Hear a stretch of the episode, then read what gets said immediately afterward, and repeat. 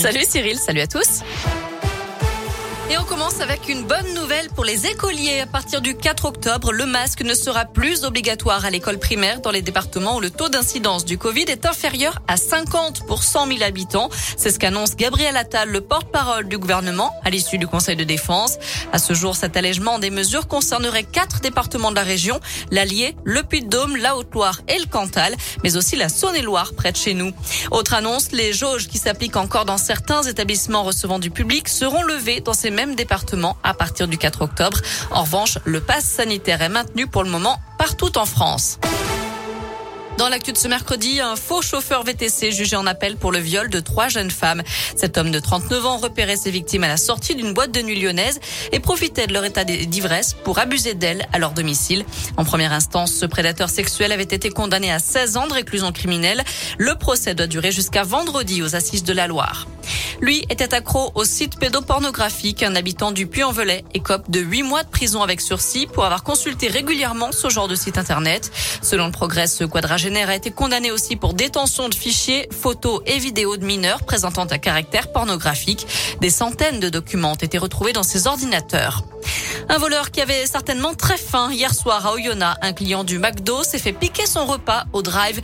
Les policiers ont été appelés. Ils ont lancé des recherches, mais aucune trace du Big Mac. Voleur en fuite, le ventre plein. Des perturbations à prévoir demain dans les écoles et les cantines. Jour de grève dans l'éducation nationale. Quatre syndicats réclament un plan d'urgence avec la création de postes, l'augmentation des salaires et l'amélioration des conditions de travail. Plusieurs manifs sont prévus un peu partout dans la région. Et puis autre difficulté à prévoir dans les gares et sur les rails. Mouvement de grève annoncé demain à la SNCF. La direction donnera ses prévisions de trafic en Auvergne-Rhône-Alpes vers 17h ce soir. Les suites de la crise des sous-marins, Emmanuel Macron devrait s'entretenir aujourd'hui avec Joe Biden, le président américain. Du foot ce soir avec la septième journée de Ligue 1. Clermont joue sur la pelouse de Rennes à 19h. Dans le même temps, Saint-Etienne joue à Monaco et puis l'OL recevra 3 à 21h. C'est mercredi, sortie ciné et notamment le documentaire Bigger Than Us de la réalisatrice lyonnaise Flore Vasseur. C'est l'histoire vraie de sept jeunes à travers le monde qui se battent pour l'éducation, pour le droit des femmes ou encore l'urgence climatique.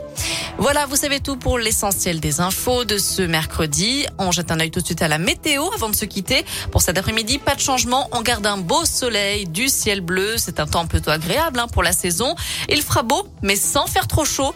Et ça, on apprécie. Le mercure grimpe jusqu'à 19 degrés cet après-midi à Clermont-Ferrand et Saint-Etienne, 20 degrés à Rouen et au Puy-en-Velay. Il fera 21, 21 degrés à Vichy et Ambert et jusqu'à 23 degrés pour les maximales à Lyon, Mâcon et Oyonnax. Très bon après-midi à tous.